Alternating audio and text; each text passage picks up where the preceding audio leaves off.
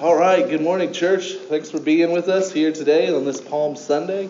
Um, hey, just a little uh, note and uh, on our announcements. I just want to again, and as Tom said, just encourage you. Uh, next Saturday, we just have a really great opportunity. Um, uh, the Easter egg hunt is not simply to provide a service. Like we don't need to make Easter more exciting than it already is. Like the resurrection is more than enough. A little bit of chocolate and an egg doesn't need to bolster that. That's not what next Saturday is about. Next Saturday is an opportunity that we have to get to show love and to serve uh, our neighbors here in this community. And so come, man. We're going to start setting up at 10. Wear your rooted shirt talk to people, uh, and just uh, let the community know that they're loved. And uh, we're going to have some invitations next week where folks will. Uh, we'll, we'll let them know about our Easter service um, and whatnot. And, and ultimately, that's what next Saturday is about, is us seeking to serve the community and uh, show the love of Christ and letting the community feel welcomed into what we're doing. Um, but then the other part of that, and what we're gathering, we're going to get well, something, the, the really cool part about this is we are gathering at Humphrey Park to do this, provide this service alongside the other churches in our neighborhood. Uh, we live in a neighborhood where the churches in Royal Heights have never done anything together, have never uh, collaborated together up until just a couple months ago. The pastors didn't even know each other. And now we have this opportunity to come and side by side saying, we have differences, but Jesus isn't what's different about us. In Jesus, we're united. And so, uh, just getting to, to serve together as an expression of the love of Christ to our community is uh, something we desire greatly to do. We are not. Uh, we're not the coolest, we're not the hippest church, we're not the primary church, we're just a bunch of nobodies trying to tell everybody about somebody, and we're joined with other churches in doing that. And next weekend, we get to express that together at Humphrey Park at 10 a.m. And as an added bonus, there are going to be a lot of Easter eggs because we got you guys did way more than 500. So props to you. Uh, this morning we're going to be and continue in Galatians chapter four. We're going to continue our Galatians series, and last week we saw that, that Paul kind of gets into this. Uh, to, he, he, he wants to express to the church in Galatia that you've been you used to be slaves, like you used to be slaves to the law. Why would you go back to that? You've been made heirs with Christ, and he passionately pleads with them, and he even goes as far as to acknowledge the fact that his tone of voice is stern. He says, "I I wish my tone wasn't like this with you. I wish we were in a different setting." But he wants them to understand what it means that they've been made heirs by the blood of Christ and not by their own works. And so today he's going to continue that. We're still in chapter 4, and he's going to take it to the next step. Like any anytime um, you want to call out false teaching and make false teaching clear, at some point, the main way to do that is to open the Bible and point people to the truth. And that's what Paul's going to do today. He's going to open up the Old Testament, the scriptures that they would have been familiar with. And for the legalists, he's going to make clear to them that they have misunderstood Abraham and, and the scriptures that they hold to in sight. And for those who have been saved by grace and grace alone, he's going to remind them of their heritage as children of the promise. And so uh, today we're going to start off in verse 21. And uh, let me pray, and then we will do just that. Father, thank you for this day and uh, just for the opportunity to be here together in this building with these people. Uh, Lord, thank you for your church that you have uh, purchased her, not, uh, not because she has the funds, not because uh, she's worthy, but because you are loving and because you are worthy. Uh, Lord, our worship is uh, would it would it be intended to make much of you? Would our our intent, Lord, this morning, our heart this morning, our prayer this morning, is that you would be made much of, Lord, that that you would be made famous in this community, in this city, uh, more so than you already are, that your name would be glorified um, on, on the tongues of those who don't know you, and maybe those who uh, have, have, without knowing it, have long held to righteousness that was theirs and not from you. Um, Lord, I, uh, I pray that you would move our hearts this morning and uh, that we would find comfort in the truth of your word and in your gospel. I pray these things in your good name. Amen.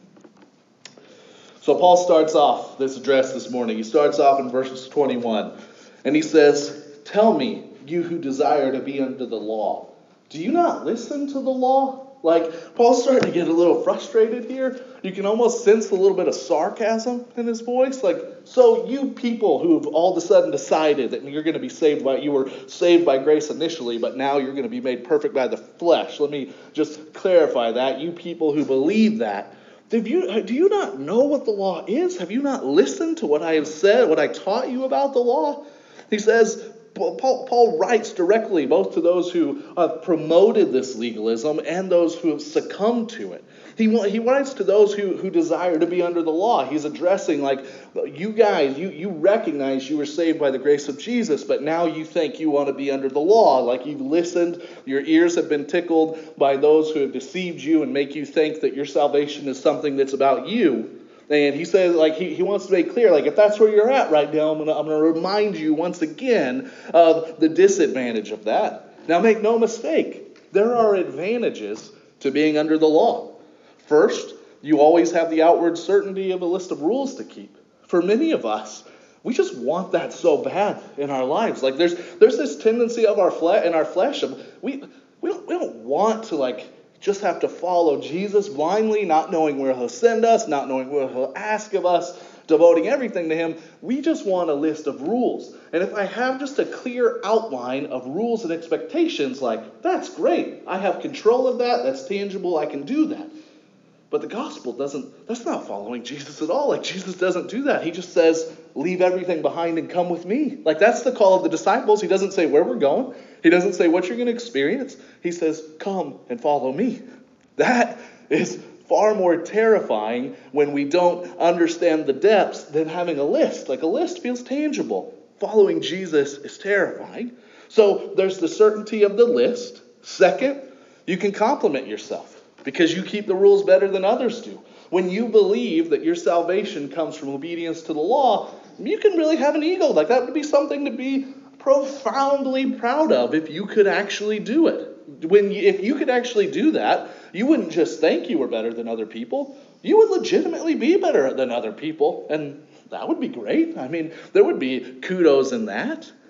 And finally, you could take this the credit for your own salvation. Because if you could follow the law perfectly, you would have earned it. You would be the equivalent to a taxpayer with rights. What could God, God can't ask?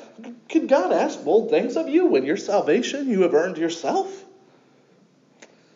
Under the law, when he says under the law, uh, being under the law is what you do for it means that what you do for God is what makes you right before him under to be under the grace of God, it becomes what God has done for us in Jesus Christ that makes us right before Him.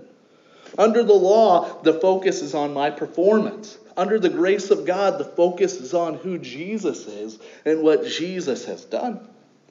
Under the law, we find fig leaves to cover up our nakedness and shame under the grace of God, we, we, we are given the covering through the sacrifice that God provided. We're giving a perfect covering of righteousness. And it's not just a, it's, it's not just a facade, but it's a true gift that when the Lord looks upon us, he sees Jesus.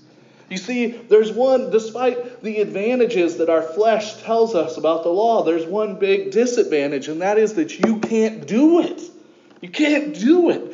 Even when you think you can do it, like you're like the layers of your sin, like my obedience to the law when it's motivated by my desire to make something uh, much of something other than Jesus, like even that good act is sinful when my motivation isn't ultimately the fame of Jesus. Like the, the it's not just about outward obedience, but also it reveal, uh, it's about our heart motivation. And when we start getting into the layers of that, it just becomes so obvious to anybody who has any sense that the law is not something we can keep. And so Paul starts off in this first verse. He wants to remind them that do you not listen to the law? Have you guys not heard me? That to follow the law means you have to be you have to do it perfectly. There's no you don't you can't get an 80%. D doesn't stand for diploma when it comes to the law. It's either 100% or nothing.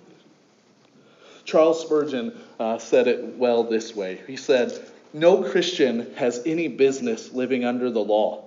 What is God's law now?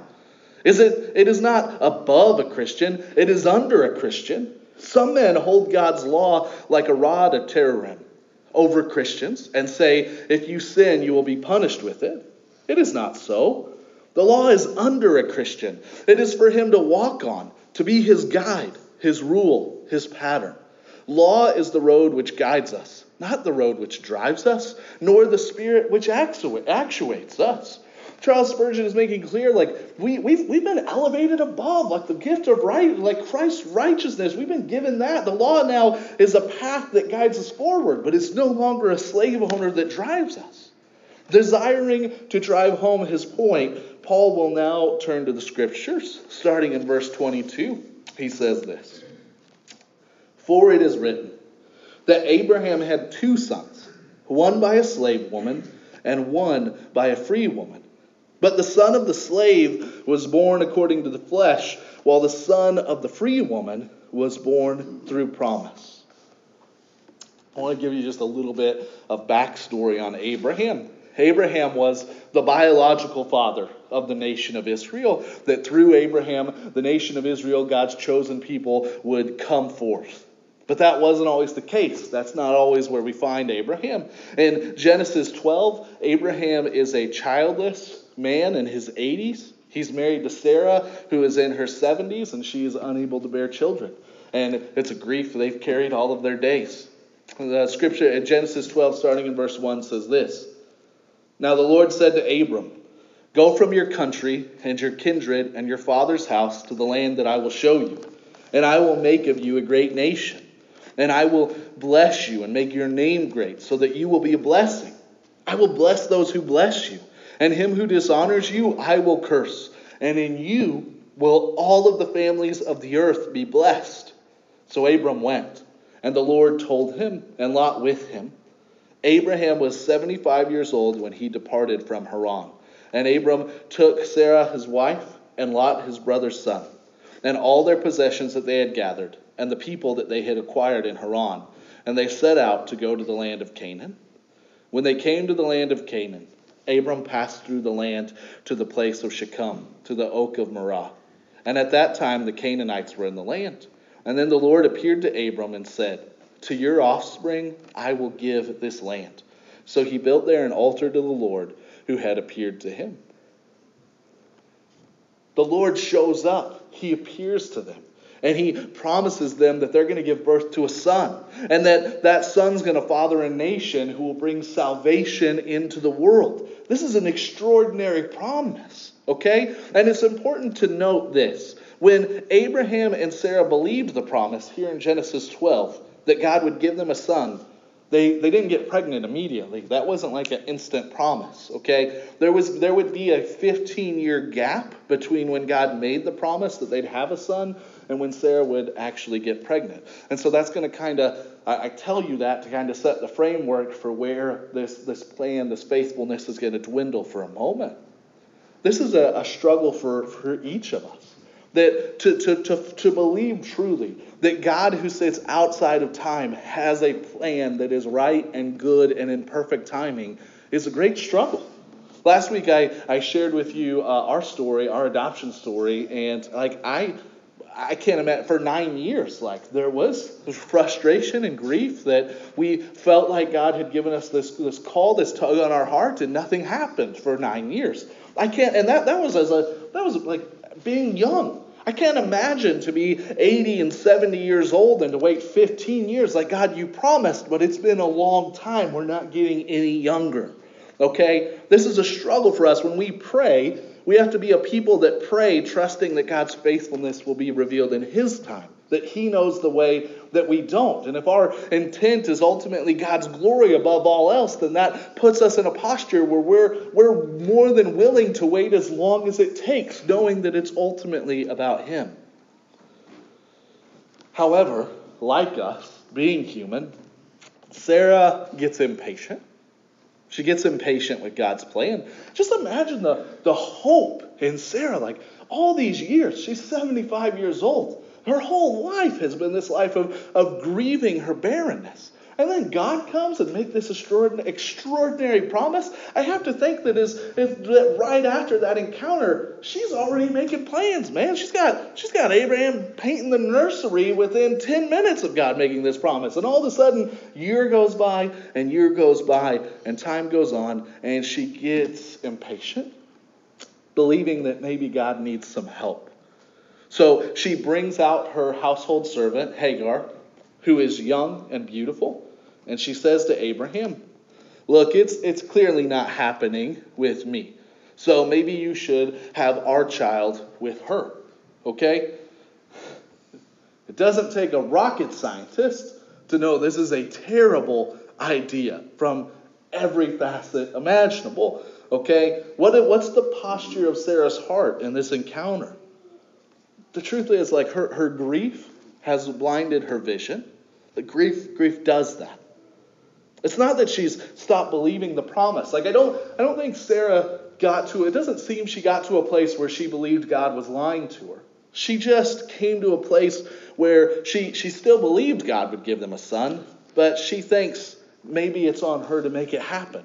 That maybe ultimately God needs a little push, needs a little help along the way. In that way, she's not unlike her mother Eve. Like in the garden, we don't see Eve curse God and, and take the apple in hopes of just turning her back and wanting nothing to do with him. But it's that Eve began to believe that God's good, but maybe he, he could use my help. Like maybe he's a little off on this one, so maybe my fleshly scheme could ultimately accompany God's plan.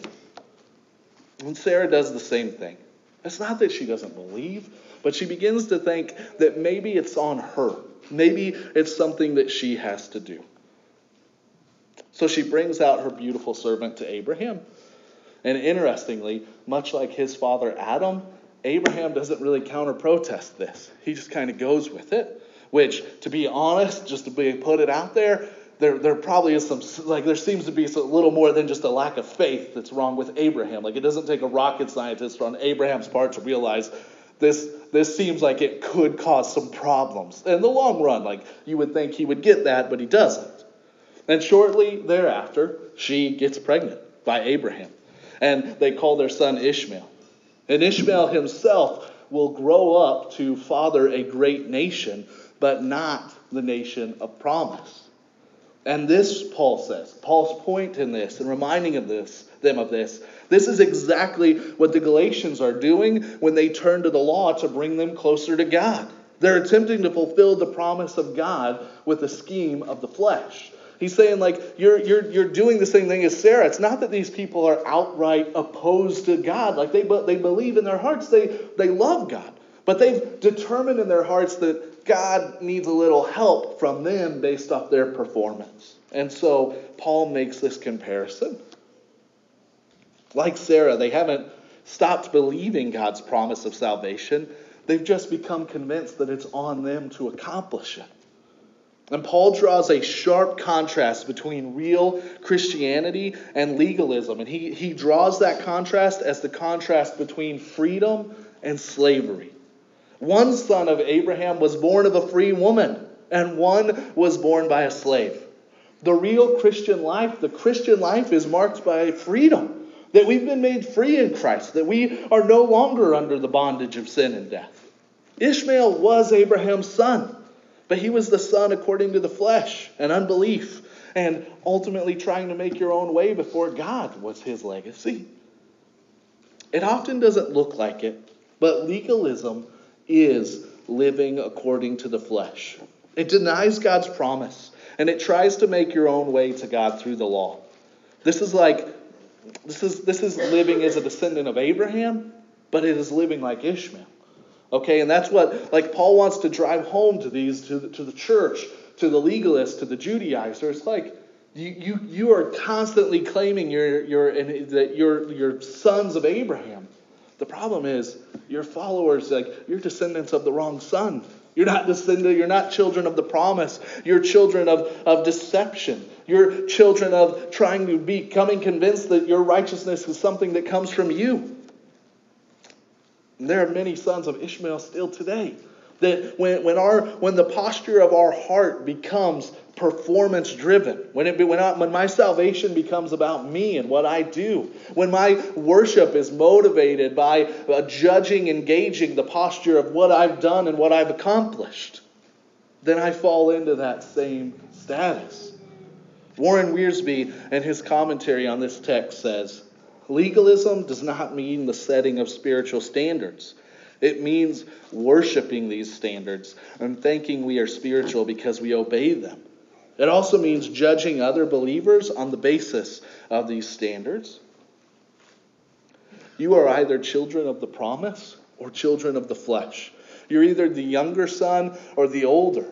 Yesterday, I had the privilege to uh, preach to some men in the area um, at, a, at, a, little breakfast yesterday morning, and, and we talked about the prodigal son.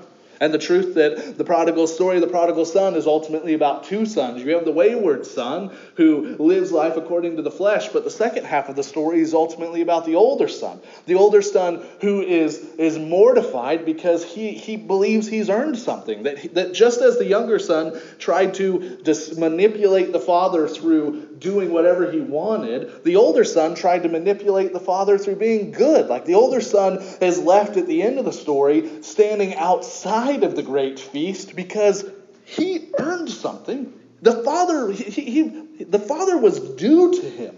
That he, the older son in the story, stands outside of the house believing that he was entitled to something that he earned with his own hands, not recognizing that it all came from the father. He, he didn't want the father, the father's love. He wanted the father's stuff and felt that he had earned it. Those two pictures are, a very picture of what we're talking about today. And at the end of the like uh, the story of the prodigal son, which not are what I'm preaching on today, but just a, a reminder, like we always focus on the younger son, and there's significance in that. But the story ends with the younger son being at the great feast, and the older son is the one that's left standing outside believing that he had attained something. And the whole purpose of that story is Jesus is preaching it in response to the Pharisees, the very people who believed they had done the same things, the very sons of Ishmael. Spurgeon, again, he says, The better legalist a man is, the more sure he is of being damned. The more holy a man is, if he trusts to his works, the more he may rest assured of his own final rejection and eternal portion with Pharisees.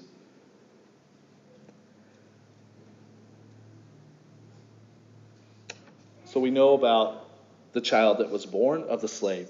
But there's another child that was born of a free woman through promise. Abraham's second son was named Isaac, and he was born miraculously by the power of God through Abraham's wife, Sarah, who was free.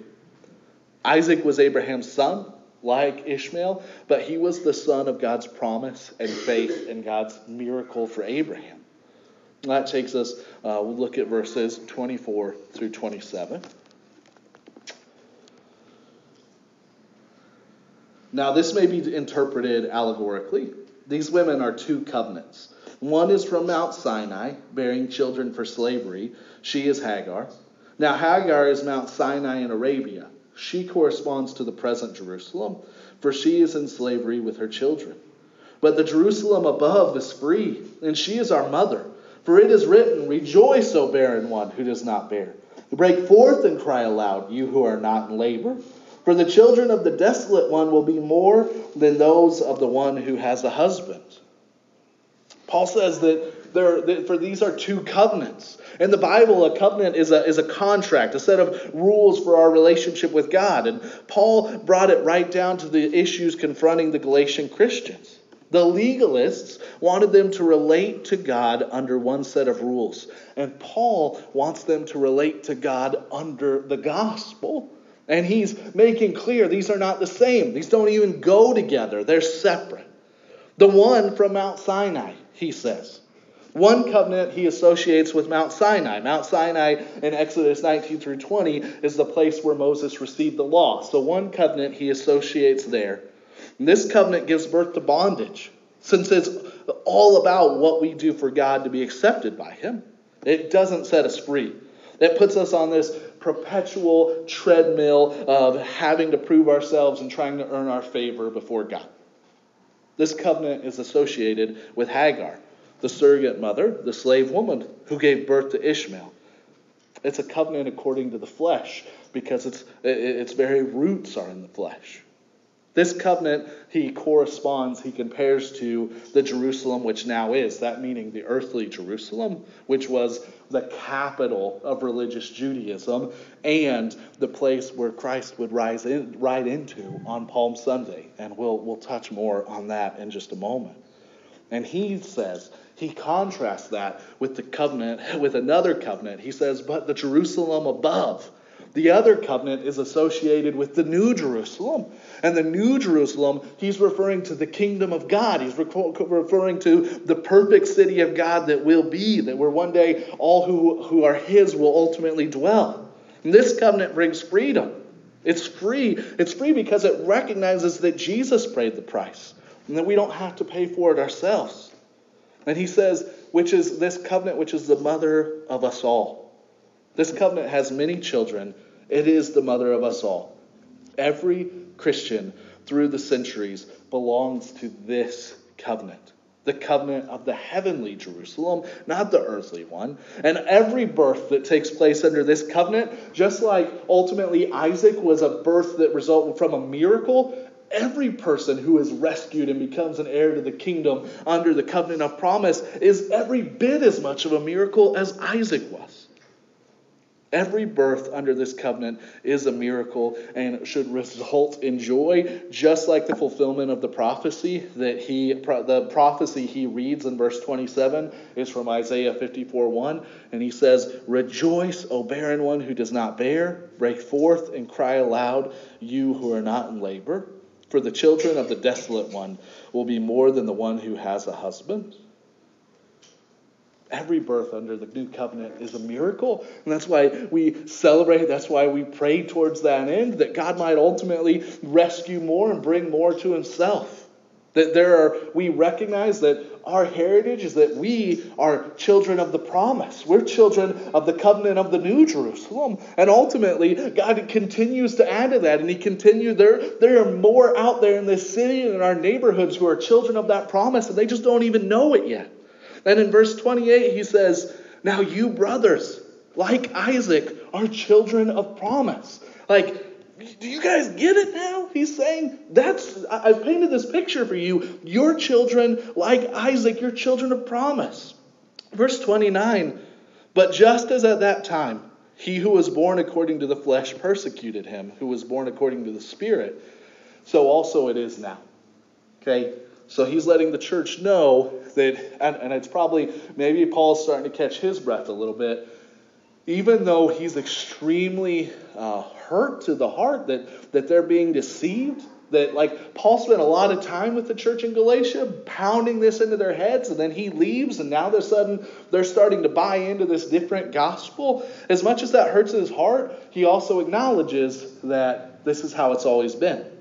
Okay? He says, just as at that time he who was born according to the flesh persecuted him who was born according to the Spirit, so also it is now. We see in the scriptures, I believe the, the picture he's referring to, we don't know the full scope, but we see that Ishmael ultimately mocked uh, Isaac in the Old Testament, and, and that, that, that the beginning, that, that little root would ultimately grow, and through history, those who cling to righteousness by our own works will always be offended by those who believe that the gospel is the gift of, of God. I, I remember as clear as day, it was my second year as a youth pastor in my early 20s, where this very nice, he seemed like a very wise older gentleman, took me out to breakfast to let me know very clearly I was welcome to use the facility, to we could play dodgeball. You know, he didn't have any problem with any of the youth ministry stuff we were doing.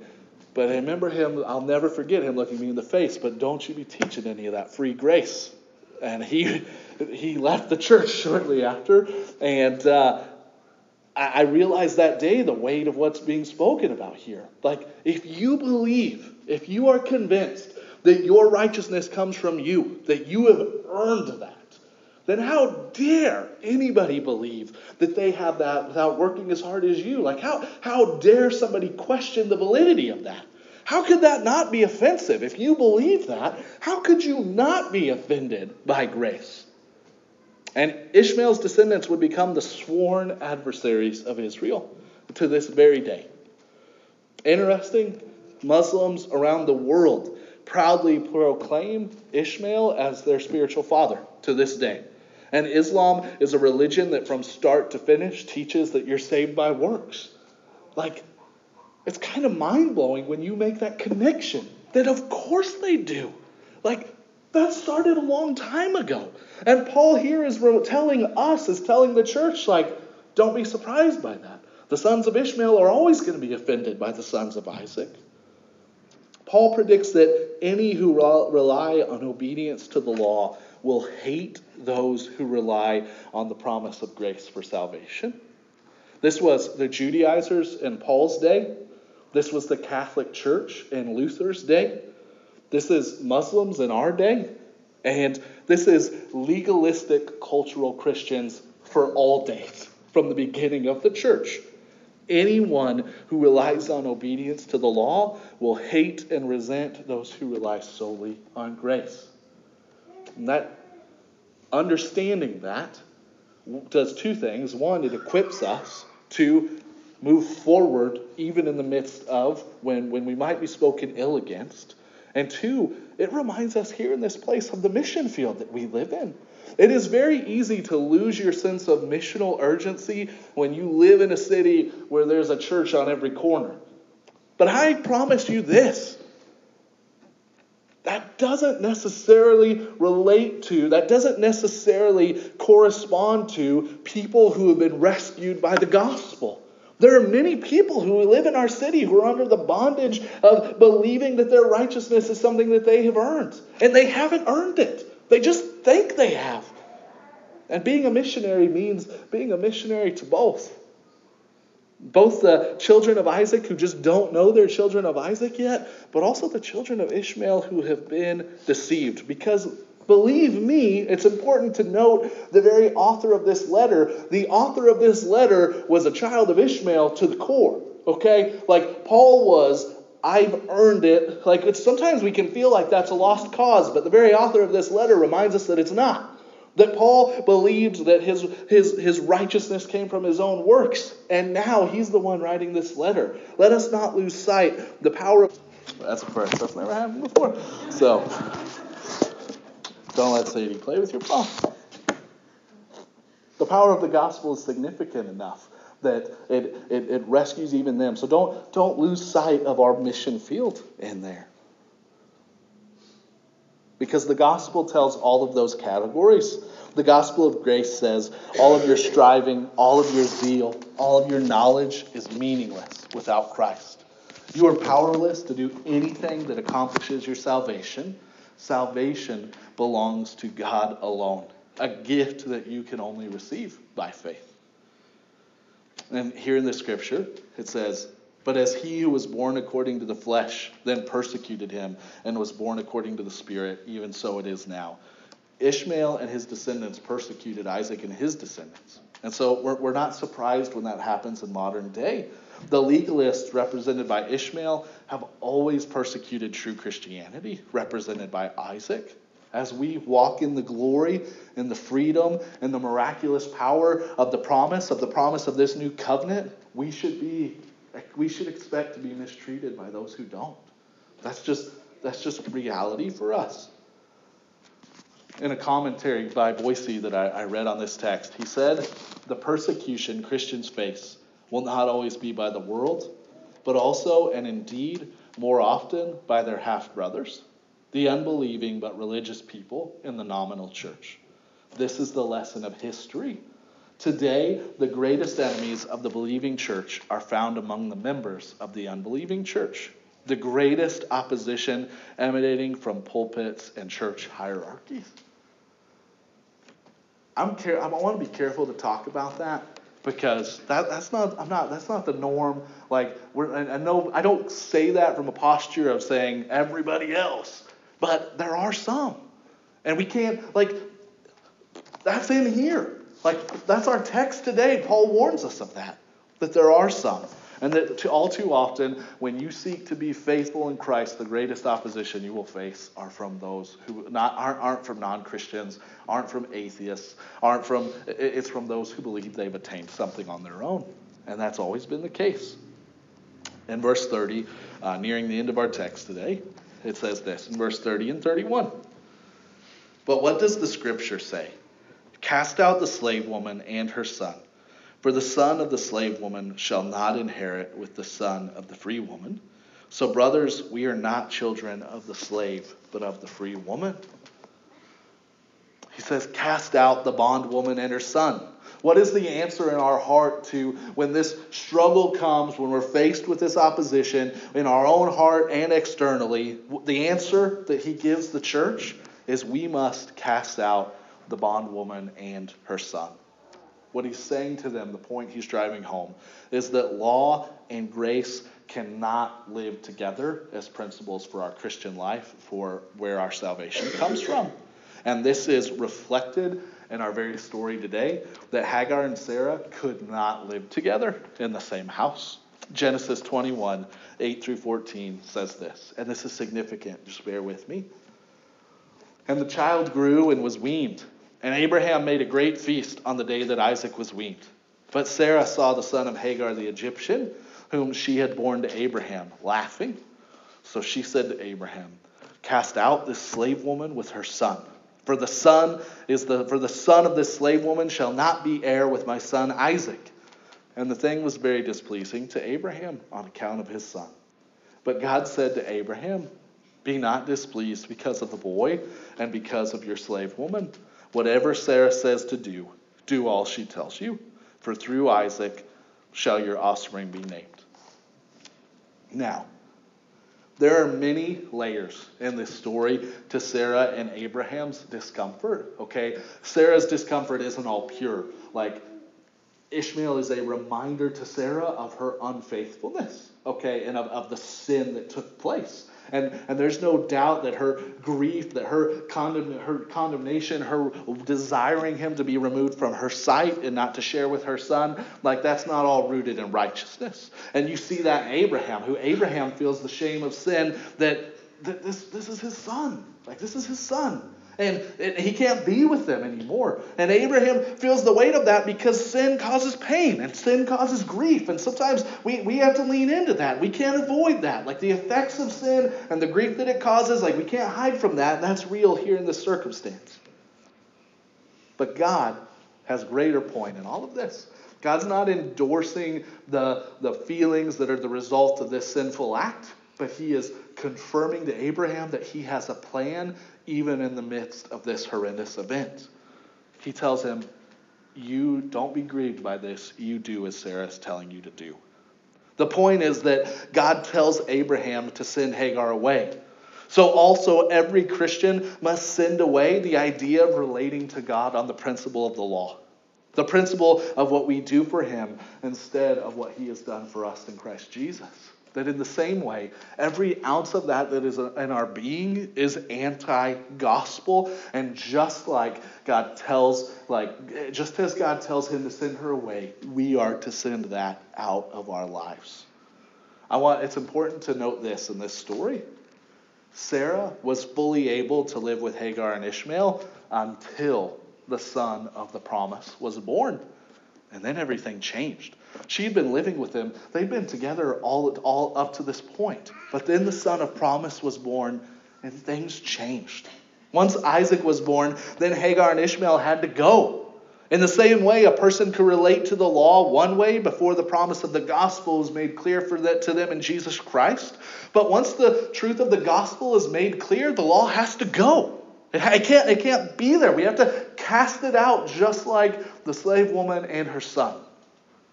The law of the promises, is, like the, the promise of the law is fully satisfying when you don't know Jesus. When you don't know the gospel, it's very sad. You can be in the midst of it, and it provides some level of comfort, deceptive comfort, but comfort nonetheless. But when you know the gospel, it can't dwell in the same house anymore. And if you can hold to it, live by it, and put your trust in it, then you don't know the gospel. And that's real and, and that's true, and that's something uh, that, uh, that, that greatly affects not only us checking our own heart, but what it means to be missionaries. One cannot be free and be a slave. We cannot be children of both the law and grace. Our hope must be in one covenant because only one of those covenant leads, covenants leads to life. And uh, we desire to live lives that reflect that. I want to close uh, just by addressing like today is Palm Sunday. This is a day where Christians remember the entrance of Jesus into Jerusalem. It's a uh, it's the, in the sto- in the um, in Scripture. It's a fairly small story, and it can kind of seem insignificant if you're just reading through. So why do we stop to remember it? Like why do we acknowledge it in this special way on this day? I want to read the story of Palm Sunday from John 12 verses 12 through 16, and then we'll touch base on it for a moment. It says this. The next day, the large crowd that had come to the feast heard that Jesus was coming to Jerusalem. So they took branches of palm trees and they went out to meet him, crying out, Hosanna!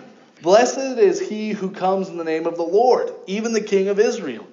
And Jesus found a young donkey and sat on it, just as it is written Fear not, daughter of Zion. Behold, your king is coming, sitting on a donkey's colt. His disciples did not understand these things at first. But when Jesus was glorified, then they remembered that these things had been written about him and had been done to him. Coming to Jerusalem was a bold and dangerous statement, and both Jesus and the disciples knew that. This is a, a this is a key moment in Jesus' ministry. I was afraid that was coming. They're extremely uncomfortable by this situation. Uh, in Mark 10, 32 through 34, we see this kind of key point in the ministry of Jesus. And they were on the road going up to Jerusalem and Jesus was walking ahead of them, and they were amazed. And those who followed were afraid. And taking the twelve again, he began to tell them what was to happen to them, saying, See, we are going up to Jerusalem, and the Son of Man will be delivered to the chief priests and the scribes. And they will condemn him to death and deliver him over to the Gentiles.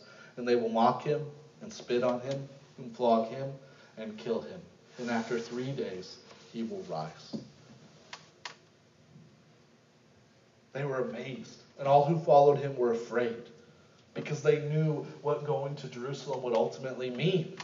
Jesus was going to the earthly Jerusalem in order to be to hand himself over to the sons of Ishmael. He was going there to die. He was going there to be resurrected, and he was going there to bring about the first Easter. He was going there so that the children of the promise might be freed from the curse of the law once and for all time. That we, the daughters of the, uh, the daughters of Zion, might dwell in the new Jerusalem. This morning, today, when we talk about and we celebrate uh, Palm Sunday, we celebrate the truth that we're children of the promise because of Christ, because Christ did turn, because he did go to Jerusalem, because he did hand himself over to those who believe their salvation came through something else. That the, the wickedness that put Jesus on the cross, like when, when we read the story, and we're, and we're just taken aback at, at just the level of hate and the violence that Jesus experienced. Like, we have to understand where that came from. Okay, like that wasn't just an abnormal group of hateful people. It wasn't just all the evil and wicked, disgusting people in the world were gathered in one place and just happened to be there at one time. What you see on the cross is the natural response of one who believes that their salvation is theirs. And then this man comes preaching and evidencing the truth that that's not the case. All of us are they outside of the gospel. The ones that Jesus would ultimately turn himself over is anyone who believes that their righteousness is of their own merit. We, the daughters of Zion, though, we, we, are going to dwell in the better Jerusalem because Jesus came, because Jesus turned, because he rode into Jerusalem. That on that day, uh, as they sung and they acknowledged him, uh, they that ultimately they, they probably weren't fully prepared for what was to come. Um, but they definitely weren't prepared for what was to come after when the resurrection would take place. And uh, ultimately, through that, through that, we have, we, we, we get to be and have hope as children of the promise. Would you pray with me this morning?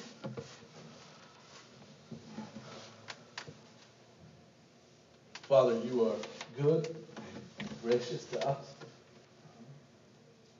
You are loving and kind. your love cannot be overcome. It is relentless, and uh, it has just continuously uh, been relentless towards those who are yours. And we thank you for it. Lord, thank you for the good and better covenant that, uh, that we get to live under because of Jesus. Thank you for righteousness that comes from Him and Him alone. Lord, would you convict, remove, call out, um, just squash anything in us that, that ever tempts us to believe that our salvation is in anything but you and you alone. Lord, would the law be a path that leads us forward, that leads us um, to good things, but would it never be uh, our object of worship or our object of righteousness? Lord, would you make that so in our hearts? Lord, thank you that you that you handed yourself over. You didn't have to, Lord. We know that. Not one, no, no army in the world, the whole Roman Empire together, Lord, could not have overcome you if it had been your will. Uh, but you handed yourself over so that, that ultimately we might be made righteous, that ultimately uh, we would no longer be uh, slaves to the law. Thank you, Lord. Lord, don't let our lives be the same. Don't let us our lives ever look the same as they did before we, we knew that promise of the gospel. Lord, would you make that so? To pray these things